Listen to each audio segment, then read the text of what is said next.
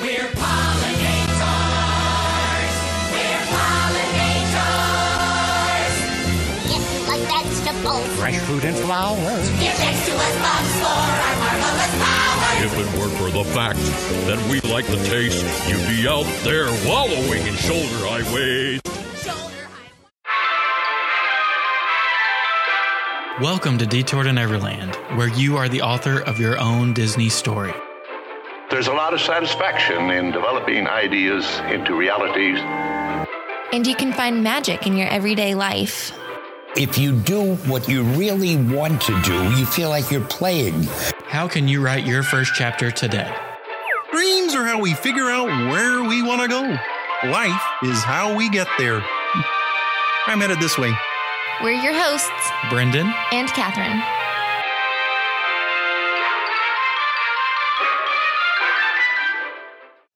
Welcome back to Detour to Neverland. Today is episode number 220.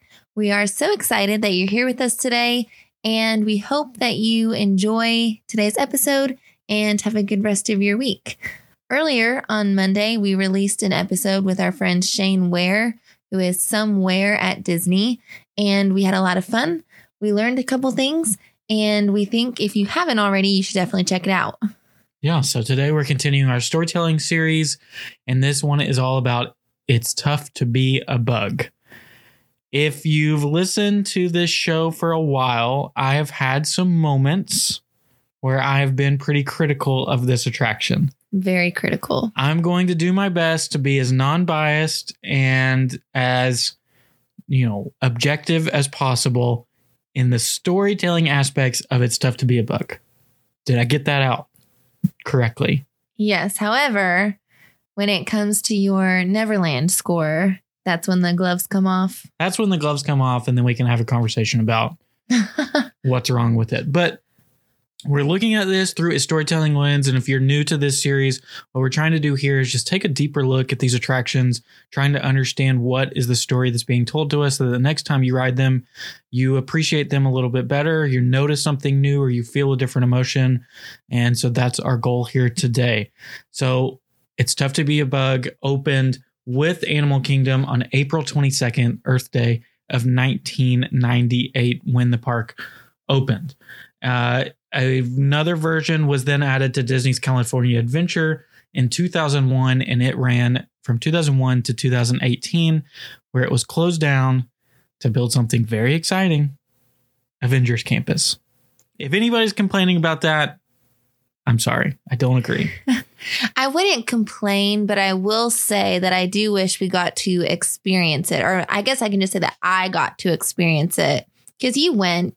I went, but I don't really remember it, to be honest. I just think it would be like really colorful and really cute. We have like a Disneyland attraction um, vehicle poster, and it has all the little cars from Bugs Land still. And I mean, they're adorable. The Heimlich Choo Choo. Yes. I mean, come on. So I wish I would have gotten to see it in real life, but I understand getting rid of it. So, of course, it is still in operation today at Disney's Animal Kingdom, where it is housed in the bottom of the Tree of Life. And that's where we will start our discussion because you can't even begin to talk about it's tough to be a bug without talking about the building that it is housed in. And I don't even know if you want to call it a building. I know technically it is, but that doesn't even encapsulate how iconic and how uh, how much of a feat this structure is. Oh, yeah. I mean, this is by far, I mean, it's hard to beat Cinderella's castle, but this is by far like my favorite icon. I think it is one of those. You talk a lot about castle reveal. So people talk about, you know, you go under the train station, you, and then it funnels you back in towards Main Street and you see the castle reveal. I think that the reveal of the Tree of Life is almost just as impactful um, because Tower of Terror, you can see it from outside of the park. Spaceship Earth, you can see it from outside the park as well. You can, I guess, you can technically see Cinderella's castle from outside the park, but you can't really get a good glimpse at it until you're inside. The Tree of Life is completely hidden. You can't see it from the front gates. You can't see it from the parking lot. The only time that you can see it is after you've walked through those first trails and you get in. Speaking of which, are we a left group or a right group walking up those trails? So walking up the trails, we're definitely on the left. And typically, I would even say that when we leave, we go on that same path. So technically, it would be on your right as you're exiting. Uh, Brendan went on the left if you're exiting. So, like, pretend like you're walking away from the tree. He went to the left, and you should have seen my sister's face when you went left. She was dumbfounded. I didn't even know that happened. Oh yeah, she was like looking at me like, "Um, are we going to say something about this?" We didn't. We just let it happen and we survived, but it was out of character. So the tree of life stands at 145 feet tall, 50 feet wide, and holds 103,000 translucent and five shade green leaves that blow in the wind just like real leaves and that can withstand hurricane speed wi- winds. Ah, Hurricane speed winds. That's what I said. yeah. which makes sense. Obviously, it's got to withstand. I guess I've never noticed that. Like, you've never seen a tr- uh, a leaf on the ground or anything. Yeah. Obviously, it would probably be picked up like immediately if that happened. But do you think they ever have to change them out, or are they always the same ones have been attached since 1998? I don't know. I mean, that would be an interesting question to ask someone at Animal Kingdom. I would assume, just like anything else, that they don't move, they don't fall off. I mean, and if one fell off, I mean, if there's 103,000 of them, would you really need to replace it kind of thing? I bet Joe Rohde would. Well, he's an exception to everything, but I would venture to say if something crazy happened and one blew away, you wouldn't really know. I like to believe that they're all 103,000 are still there. I'll go with it. down to the single digit. Yep. But as far as park icons go, this one is actually rather short. So Cinderella's castle is at 189 feet tall, and the Tower of Terror is 199 feet tall.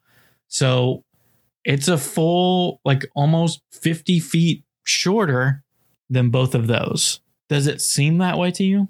No. I mean, and that's what was surprising to me looking at some of these numbers and just comparing them, because I would have almost said, if you were to line them up, I would agree that Tower of Terror is the tallest. I think that goes without saying. However, I would have almost said that the Tree of Life is taller than Cinderella's castle, just looking at it. I guess not. I guess not. Yeah, and I don't know because it's on. I want. I was gonna say it's like sunken down in there, but I guess it's not. If it has to have an attraction underneath it. Yeah, I'm not sure exactly how all that works. Because I almost feel too like when you're going to the Tree of Life, you are walking downhill, like to get there. I don't know. Yeah. I don't know. So on the Tree of Life, of course, the most iconic part of it is all of the carvings. So there are more than 300. Some people say the official number is 325, but I don't know if anybody really knows. Because I feel like probably some animator got up there and hit a little one, and that adds a number to it as well. I did read that there's a hidden Mickey somewhere. Of course, there is. I don't know where. I will probably never be able to find it, but I read somewhere that there's a hidden Mickey. We are the worst hidden Mickey people on planet Earth. Oh, I will yeah. write that on my gravestone that I can't find hidden Mickeys to save my life. Um, so they're all carved into the tree trunk and the branches. And the team that put this together, there were three Imagineers and 20 artists working on it for 18 months. The structure of the tree itself is created from refitted from a refitted oil platform and cement, and it's formed to be like the base of the baobab tree, which of course is the iconic tree that you see in Kilimanjaro Safari. It's interesting because it's very fitting. Like it ties in to everything. I guess it's just kind of funny that I feel like when you look at the tree of life, it doesn't look like a baobab tree because it does have leaves. Like when they talk about it in Kilimanjaro Safari, I mean, they mentioned that it could have leaves, but the one there doesn't. Okay, if you don't want any magic spoiled, skip ahead 30 seconds. But obviously, we both know that the Baobab tree Kilimanjaro Safari is not real. So you're shaking your head. You don't know that you don't accept that fact? Or, I'm, I'm not okay with that. I wasn't okay when I was like 12 years old and I found out that the tree of life wasn't real. So I'm just not okay with any of it. well, I just think it makes a more dramatic look on the safari where it doesn't have the leaves because Yeah. you're going into the savannah area Yeah. at that point. Well, there's two, right? There's one going into the savannah and then one going into the elephant area. Mhm. both not real. Sorry. Moving on. But I do think it's cool that you get a different depiction. I would agree. I, Baobab tree is not the first thing that I thought of when you see the tree of life. But I guess we've never seen a Baobab tree with leaves. Maybe that's exactly Or, or what in it, real life. or in real life. Um, so when they were making this, whenever they poured the cement for each area, they had six to 10 hours to go in and carve these animals before the cement dried. Isn't that crazy? I mean, that's some craftsmanship right there. I mean, you have to go in with a plan. You have to know exactly what you're doing. I'm sure they had all kinds of models and drawings, and, you know, they do everything over and over and over again so that it's perfect. But I mean, that's a lot of pressure, I feel like. Oh, yeah. And I wonder, you know, was it sketched out very detailed beforehand, or was it more just like, this is your area, do with it with what you may? Oh, no. I think they had it all planned out. So you knew right here, I'm drawing a scorpion on top of an orangutan's head. Yeah. Because what if, let's say, they just gave all these artists creative freedom And they all drew the same animals. Exactly. You'd end up with like five lions, 20 zebras. I mean, and some animals do repeat themselves. You know, you can find like a couple lists of animals. And even just as you look at the tree of life, you can see some repeats. But I feel like there would be a lot more if everyone just had free reign. Probably a lot of hidden Mickeys too. yeah. They'd each be trying to make the best hidden Mickey that they could. But the Tree of Life almost never came to be. In the original concept for Animal Kingdom, the Tree of Life was not included, and Imagineers had planned for a carousel or a Noah's Ark type structure, with, which would be the icon of the park. Who was it saved by, Catherine? Who do you think came to save the day and brought us, I think, both of our favorite icons in the parks? I mean, it has to be the man, the myth, the earlobe, Joe Rohde. He's just the best. He is the best. Has he ever done anything wrong? Uh, no. Maybe build a structure around a Yeti, but that's a different story. Hey now. Hey now. You love Disco Yeti? I any form of Yeti. So Joe Rohde suggested that the icon representation should be something that is alive, that that would fit better with the theme of the park. And I think he's exactly right. I think a carousel would have been awful. And I think a Noah's Ark type structure would be weird. Yeah, that would definitely be a little off. I I know as far as a carousel, they kind of pivoted away from that because it was a little too uh childlike. That wasn't really the the idea that they were going for. So the tree of life definitely fits more. So Joe Rohde once said that the tree of life is a technological marvel, but it's also a symbol of the beauty and diversity and the grandeur of all our animal life on Earth. It's a celebration of our emotions about animals and their habitats. Tattoo that on my face. Well, that's a big quote to tattoo on a face. Maybe like an arm or like your back or something. Whatever it might be, I feel like I need to read that every day. I mean, it just goes to show that when they created this park, and we could gush about Animal Kingdom all day, but they really did have like a vision and a plan and they knew what they were trying to portray. And it is very different than the other parks. And I think that's why I like it. And you had one fun story about some of these carvings, right? That you wanted to share? Well, mostly just one in particular. So there is a carving of David Graybeard, and that name you're probably like, what? Who? That means nothing to me. Apparently, that's the name of the famous chimpanzee that was studied by Jane Goodall.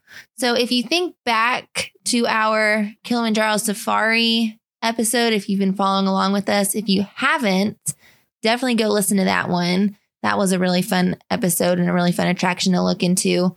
But Jane Goodall did actually go um, to Animal Kingdom and you know check it out. She it's funny because they kind of used her as like a spokesperson for like to prove i guess that they were really you know treating the animals right that they had a good facility and good um you know care for the animals. And so they brought her to animal kingdom to kind of vouch for that. And when she was there she saw the tree of life and naturally, she asked if they had any chimpanzee carvings on the tree. Spoiler alert, there were not. so, in honor of Jane Goodall, they put one together and it was of her chimpanzee that she studied.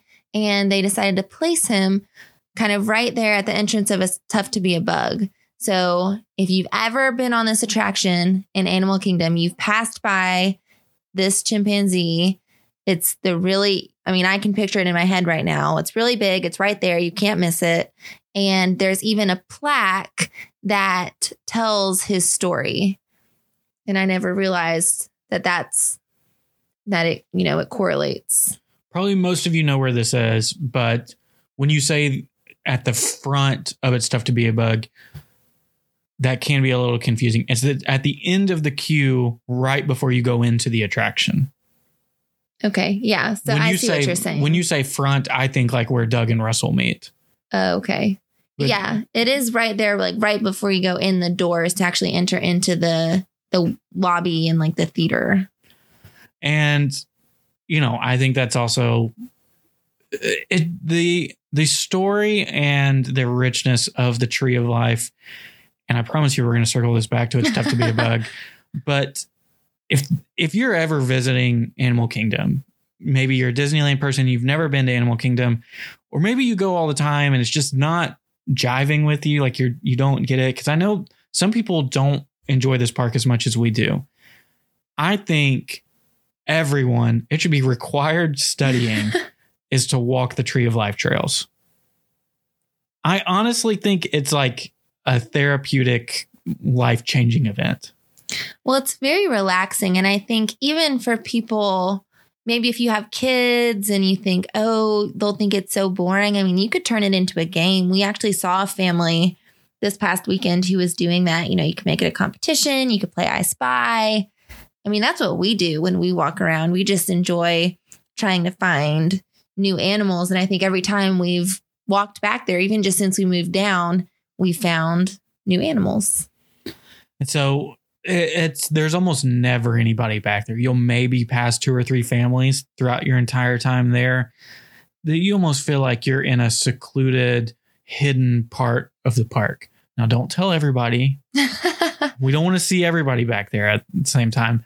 But I think it is it's the one thing if you're visiting Disney World and you really want to get it, and especially Animal Kingdom, if you really want to get the power of Imagineering and art and storytelling, I think the Tree of Life trails prove it infinity times over.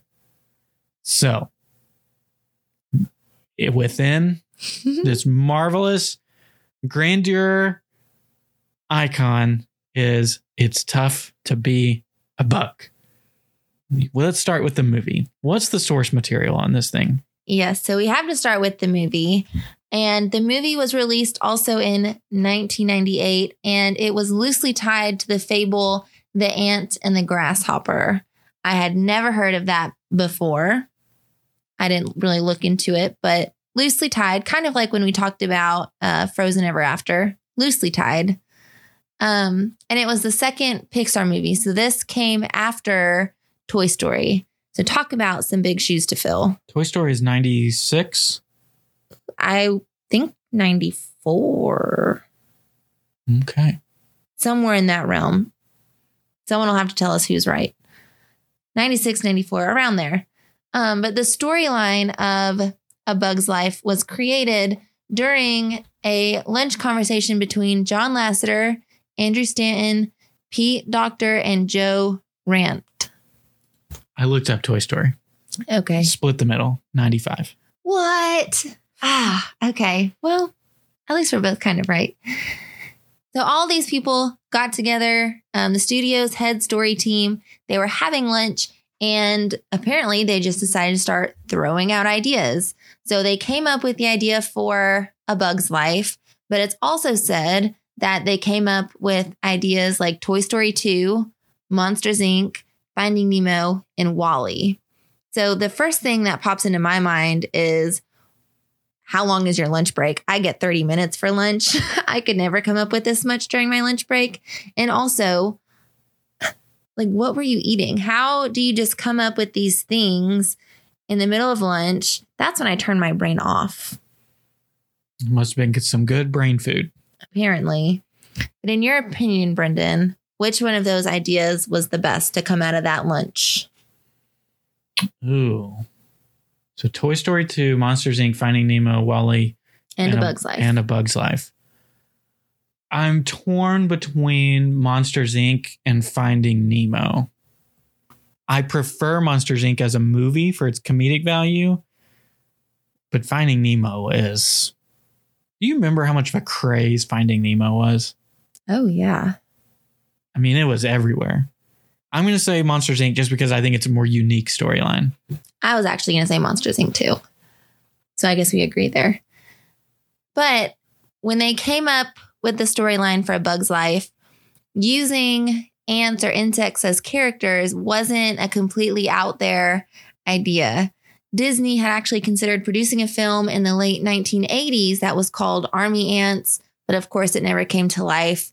And Walt Disney produced his own version of the grasshopper and the ant. So again, that's the fable that the that a bug's life is based around. He created his own version in 1934. Is that on Disney Plus? Oh gosh. I don't know. Probably not. We need to go see. We should look it up, yeah. But his team, Lasseter and his team, they were drawn to these insects as characters. And that's kind of why they started with a bug's life because, like toys, since they had just finished Toy Story, they were easy for them to animate using their computers. They had simple surfaces, nothing crazy, nothing like if you think about Monsters Inc., oh my gosh, and like Sully and like the crazy amount of hair that he has. It was nothing like that. It was very simple. And if you look at a bug's life, they are very simple. I think they still look good, but they're simple. The grasshoppers have more detail than the ants. That's true. The bird looks pretty cool. But if I don't remember where we saw it, but we did see like a side by side of like when A Bug's Life came out compared to I don't remember what the other movie was, but it is a drastic difference. Oh yeah, I mean you can even tell that in Toy Story. Compare Toy Story 1 to Toy Story 3 or 4.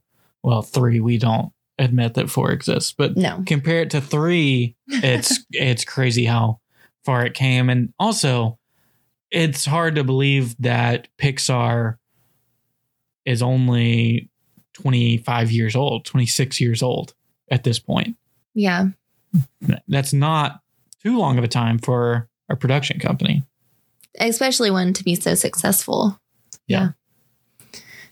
However, so they came up with this idea for a bug's life, but here we have a plot twist. So we have like the dark side to a bug's life.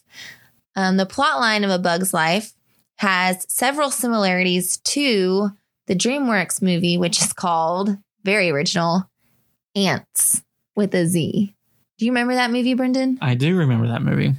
I have probably seen this movie only maybe like once or twice, but of course, the premise is you have an ant and other ants. I don't know. I really don't know the, the movie, but just from the title. So the movie is called Ants, and it was actually released in the same year that A Bug's Life was released, and it was released a month earlier than A Bug's Life was released. And this was because Jeffrey Katzenberg formed DreamWorks after he was kicked out of Disney because of a feud. And when he left, obviously he knew that A Bug's Life was in development. So he kind of took the idea, brought it to his own company, and he gave crazy monetary um what would you call that? Bribes? Incentives. incentives is the better word yes. He gave crazy incentives to get ants pushed out before a bug's life. He was desperate to beat him to the punch and it didn't really matter. Bug's life outperformed ants in theaters by a landslide. So if you want to learn more about Jeffrey Katzenberg, you kind of I he did good things and bad things. But if you want to get a better picture of who he was and how he ran the animation department, watch Waking Sleeping Beauty. He is, I would say, quote unquote, one of the main characters of that documentary. It's it's very interesting. We can't speak highly enough about Disney documentaries on Disney Plus. They're very interesting. I also think it's very interesting if you look at the cast of Ants. They had some huge names on this movie. Woody Allen, Dan Aykroyd, Danny Glover, Jennifer Lopez, Sylvester Stallone, Sharon Stone, Christopher Walken. Holy cow. That is quite the cast. He was out for blood, I think. I mean, it's I feel like it's kind of obvious. Who was in A Bug's Life? I know that Kevin Spacey was Hopper. Hayden uh Panettiere, is that how you say her name? Yeah. She was Dot. Dave Foley and Julia Louise Dreyfus from Seinfeld. Mm. So good, but not as big as the. I bet their their budget for casting was maybe half of what Ants was. That's probably fair. See, I was always this is like a revisionist history thing. Like I was always under the impression that Ants was released after A Bug's Life Nope. Nope. because the story is always told that they stole the idea from Disney Pixar, but I didn't realize that he rushed it so quickly to try to beat him, and it didn't work. It didn't work. So when A Bug's Life was released, it got great reviews, audience loved it, and it really was a box office success. So they grossed 363 million worldwide and its budget was 120 million. So they did very well.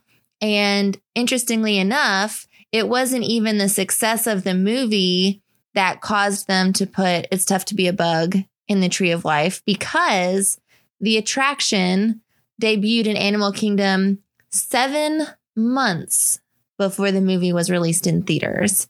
So Disney didn't even know that A Bug's Life was going to be a hit. They, I don't know if they knew or not that Ants was going to be released, but thinking about it still, I think that was a huge gamble. I mean, don't you? Yeah, I mean, I can't imagine them doing something like that nowadays. No, I mean, because that even, not that we knew, if you just think about it's tough to be a bug versus a bug's life, you don't necessarily know the story of a bug's life just, just from watching It's Tough to Be a Bug, but you do familiarize yourself with the characters. You know, Flick, you know, Hopper, you know, I mean, you know that much. We would never know that much about a movie.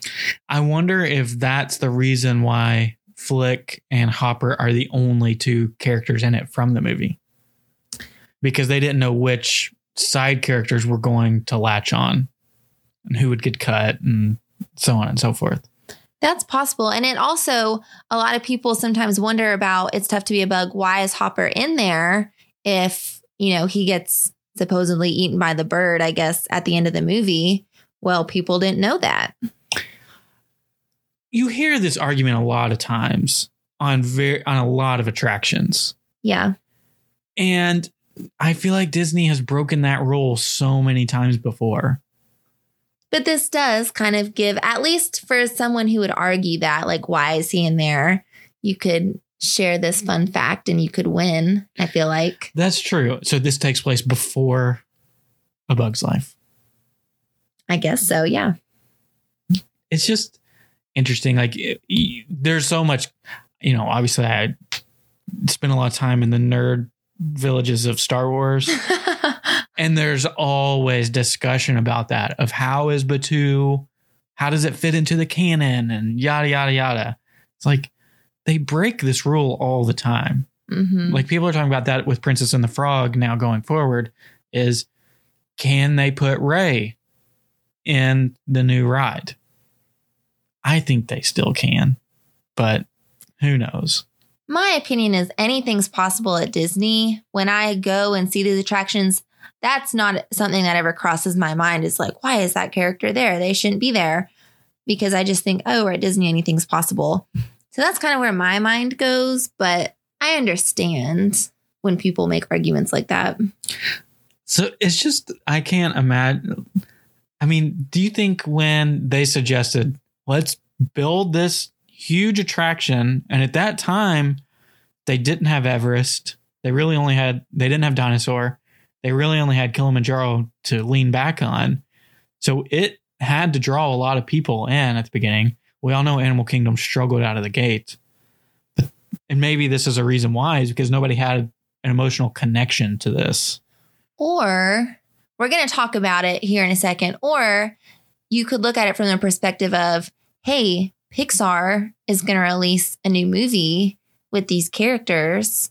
I want to go see what it's about. Because if they release Toy Story, obviously Toy Story was a hit. So people are probably interested in Pixar and what's going to come next. I mean, that would be enough to pique my interest. Are you suggesting that it could have been a marketing stunt to get more people to the box office? Maybe. I, I wouldn't put it past Disney. I'm just saying it's a possibility. That's not in any research I did. I just think it could be possible. Now we're stuck with it 22 years later. You mean we get to experience it 22 years later? So let's talk about the story for It's Tough to Be a Bug. So, about a year before Animal Kingdom opened, they knew they were going to have the Tree of Life. Disney Imagineers knew that they wanted to put something inside the Tree of Life, but of course, they struggled with what they wanted to feature. And I can imagine that that's a hard decision. I mean, this is the icon for the park. You don't want it to flop, right? I mean, yeah, it's the first cue that people come to when they come into the park. The first concept that they came up with centered around Rafiki, which is sounds like a good idea. But Rafiki would take guests on a journey through the natural world. And in this idea, Rafiki would be telling stories about the animal carvings around the tree. Build this tomorrow. You think I'm still down for that idea. you're down for anything that gets rid of it's tough to be a bug? Remember when you were going to be unbiased? Okay, but if you just think about Rafiki telling the story of the carvings and bringing those to life, I mean, that's the spirit of Animal Kingdom, I feel like. I can agree with that, but I don't think you could do that in like a better or more theatrical, more dramatic way than it's tough to be a bug.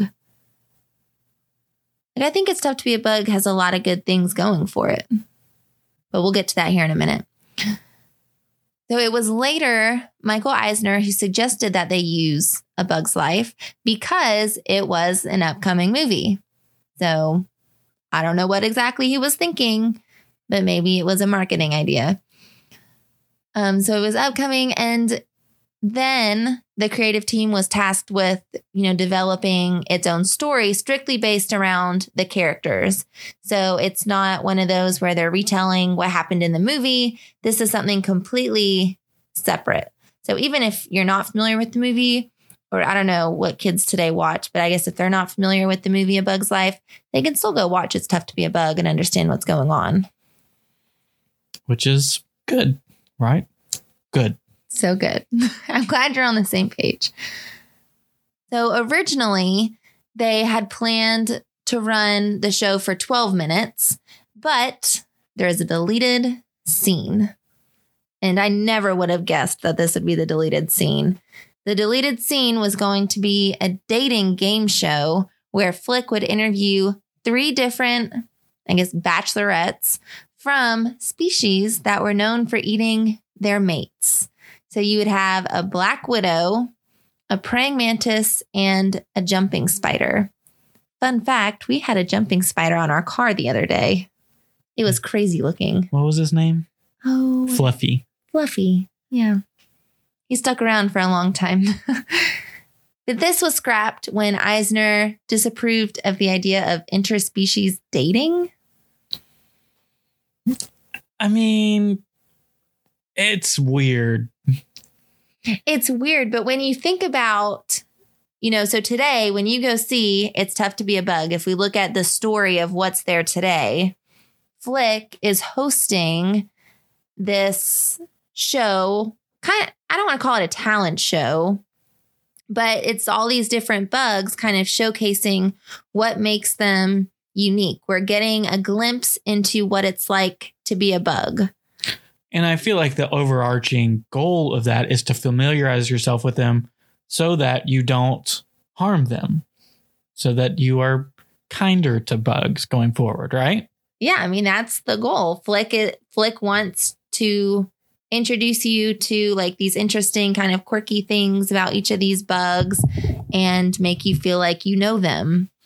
And obviously, Hopper disagrees. He thinks that humans will never come around and understand them. hmm So he that's why he gets very upset when he sees all the humans in the theater. So, I mean, I feel like it kind of fits with what they were going for, but it is a little out there. I would have been interested to see since, you know, like all the special effects go with all the different bugs. What would they do with a species that's known for eating their mate? I, yeah, I mean, maybe it had some funny moments, but I, that's a hard sell for me. It is kind of strange. Who's okay? This might be hard for you, but out of all the bugs that they show in It's Tough to Be a Bug, who is your favorite?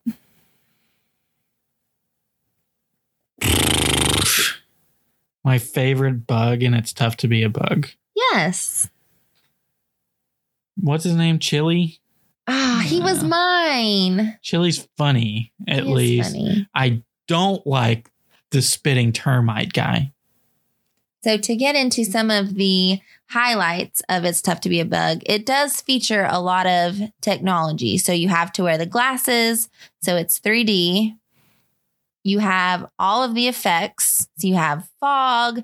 It does do the whole like water spitting out at you. There are smells. There are things that come down from the ceiling. And then there are things that poke you in your chair. So this is what I want to talk about. Okay. This is what I've been waiting for. All right. I if you take away the poking of my butt and my back, I think I would thoroughly enjoy this show. So you think it's too immersive? Correct. Hmm. I think that if it's just a funny show, they spray some water on you, maybe you get the rumbles under your butt. The poking and the stinging is scarring. It is quite alarming. And I will say, I always sit on the edge of my seat now because I don't like it.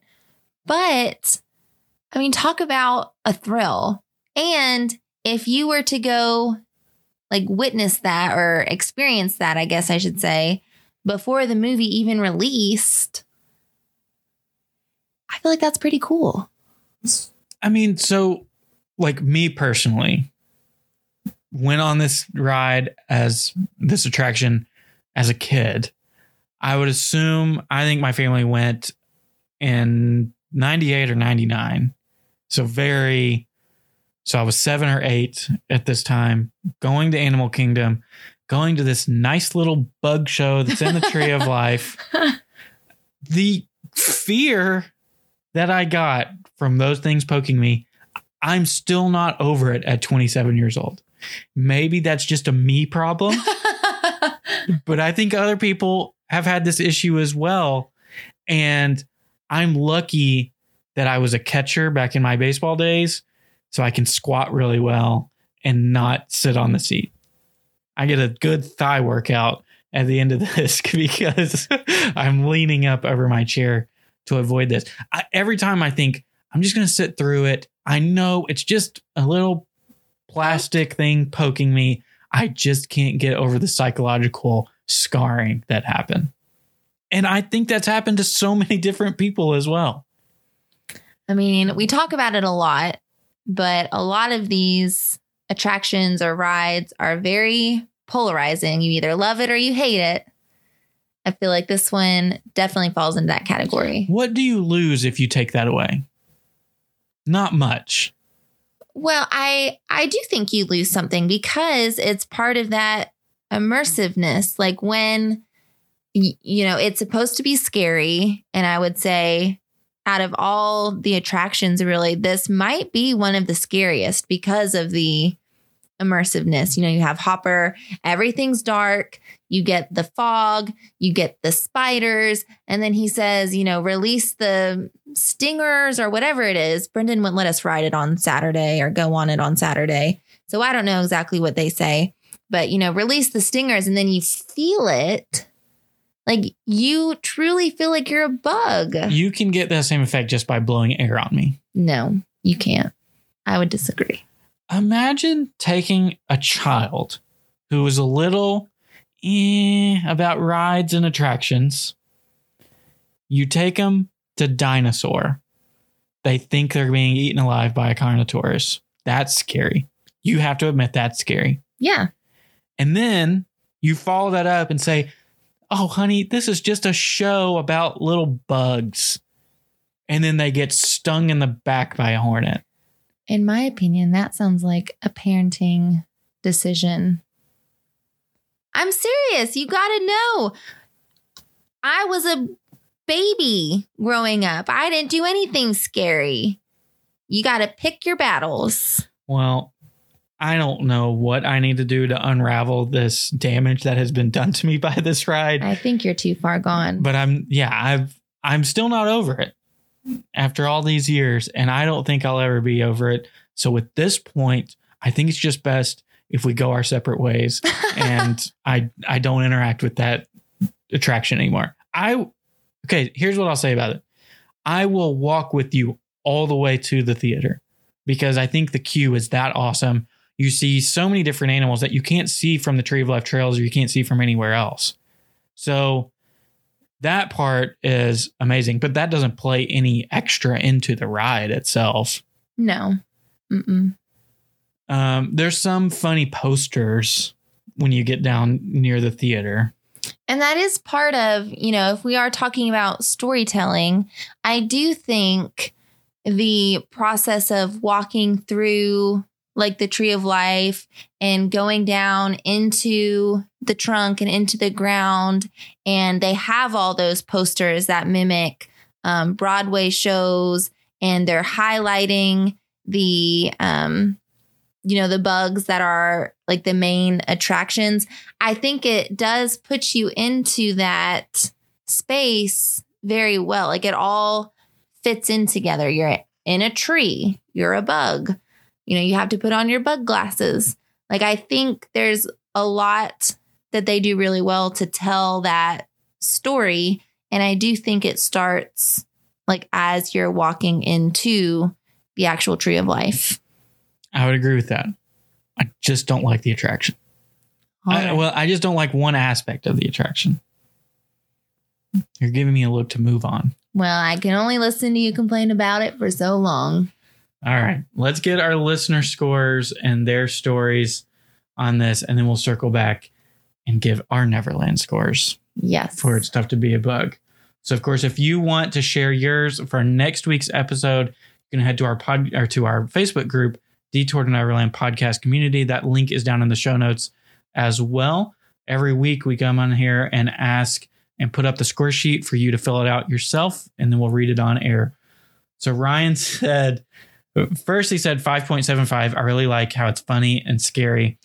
And we can't record this episode without bringing this up. If anybody's watched the news, you've probably seen the doofus who got kicked out of Hollywood studios the other day, who was misquoting things from A Bug's Life as he was getting kicked out. Not very funny that he was such a dummy, but it is funny that he was quoting A Bug's Life. And so Ryan said, if one guy stands up, one ant stands up. Nicely played. Nicely played. How ironic was this timing for us? so our friend Sean gave it a zero. Easiest he's ever done. Brendan would probably agree if he didn't have to follow our rubric more strictly. Erica gave it a four. I do love to take first timers timers on it for certain. She gave it full scores for immersion, zero for fast pass that she would never fast pass it. I think that's fair. I mean, you basically agree with that. Yeah. Um, and then Stacy gave it a 2.25, but only because of how terrifying it is. I swear the seats zap you. It is a full immersion attraction, but not in a good way. And I think that's a pretty common thing. I mean, at least we can all agree that it does have the immersion factor that we're looking for. Um, there's just, you know, I think the fear factor and the stinging factor play into it. How does that not scare you? I mean it it does and I already said I don't necessarily enjoy it, but I do enjoy what it does when you look at it from the story perspective. I have a proposition for Walt Disney Imagineering. Hear me out. Let's have alternating rows like Mission Space. we have green rows where there's no stinging, and you have orange rows for those maniacs that enjoy being stung. Fair? Kind of fair. Because then you lose the, you know, like the excitement for the people who have never done it before. Well, then they know they're them- going to get stung. You just tell them something's going to happen, and Something mm-hmm. bad. So I'm going to sit in this row. something bad's going to happen. And I can promise you, next time you're at it, you'll be in green, but you got to do orange at least once. It's a rite of passage. Oh my goodness. All right. Neverland scores. You go first, Brendan. I gave it a 3.25. I gave it high marks in immersion. I also gave it high marks in thrill factor because the description was my throat hurts from screaming. And that is me on this attraction. Uh, and I rated it poorly. I said I'd never fast pass it. Uh, nostalgia. I remember the ride, but not in a good way. I do have very young memories of this. And then how much do you miss it? I'd be okay if I never rode it again, which was tough. I've never said that before about something. And here we are. And here we are. Um, so my score was higher. I gave it a five and a half, actually, and mostly because of the immersion. Um, as far as nostalgia, we did do this one a lot as a kid. Um, so I gave it high marks for that. Most of mine were just kind of middle of the road. Like I don't feel super strongly one way or another, except for standby worthy. It did have a wait this weekend, and that might have been also part of why we didn't do it because we're not willing to wait for it. Like I'll wait for the next show, I'll wait for the doors to open, but I don't want to wait in line. All kidding aside, I do think everybody needs to do this at least once. And if you have to do Crouching Tiger like me at the very end, that's fine. But the message that it does portray, I think, is on brand with Animal Kingdom. It is. They do talk about all the good things at the end. The little song talks about all the good things that bugs do for you. So pollination and whatever Cleaning up waste. cleaning up waste. I do think it does bring an element to the parks that is otherwise missed. There's nowhere else in the parks that they talk about bugs. Mm-mm. Maybe in some of the trails, but not much.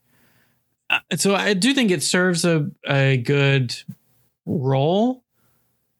I just think the execution is not for me, but just solely based on storytelling, I think it's really good. And I agree. But you do like the execution. I yeah, I do. We had a discussion earlier about what is your favorite show like this. Mm, hmm Mine is PhilharMagic. And you said yours is It's Tough to Be a Bug. Yeah, I said this would be mine. And it's strictly because I do really appreciate the Hopper animatronic. I think he's awesome. Um, just looking at him, he's very detailed. I like that it's not just a screen, that, you know, you do have Hopper, you have all the other elements that we talked about the smells, the fuels, the water. I appreciate it. I actually rescind mine. Muppet Vision 3D is my favorite. Hmm. yeah, That Sweetums animatronic is really good, right? very good. You think he's real? You some might say that. But I don't know. I I've I've tried to keep my bias out. You think You- I did? You've done such a good job. well, glad to know it. What do you want to talk about next week? So next week we are headed over to Disneyland and we're going to talk about Snow White's scary adventures. We're going to keep up a trend. It's spooky season. It is spooky you got to keep up the trend of scary things. the Mickey pumpkin wreaths are out, so it is official. We're here for it. We are so excited. So we are heading to Magic Kingdom this weekend to check out those decorations. If you want to follow along with us on Instagram, we'll be posting some of our adventures over there, mainly just cavalcades. That's all we want to see. Oh yeah. You just want to hear boo to you. All the Halloween things, that's what you can expect if you're already over it or if you're not ready for it. Then we're not your kind of people because we're here for it. I think my plan is I'm going to start in Frontierland where the floats come out, and I'm just going to follow the Jack Skellington float because Oogie Boogie's on the back, and I'm just going to marvel at him all the way to the front gates. We'll see if that and then we'll out. circle back around and do it again. So thank you so much for joining us. Hope you enjoyed this episode. We will be back next Monday with another episode, and then Snow White's Scary Adventure will be next Wednesday. So subscribe if you're not already. If you're ever looking for a way to help the show, leaving an iTunes review is the absolute best thing that you can do for us. So we truly appreciate it if you take the time to do that. Hope you have a wonderful weekend, and we will talk to you next week. Thank you for listening to Detour to Neverland. Make sure you subscribe and leave us an iTunes review if you enjoyed the show. Between episodes, you can find us on Instagram at Detour to Neverland or visit detourtoneverland.com. We appreciate you letting us be part of your day. See you real soon.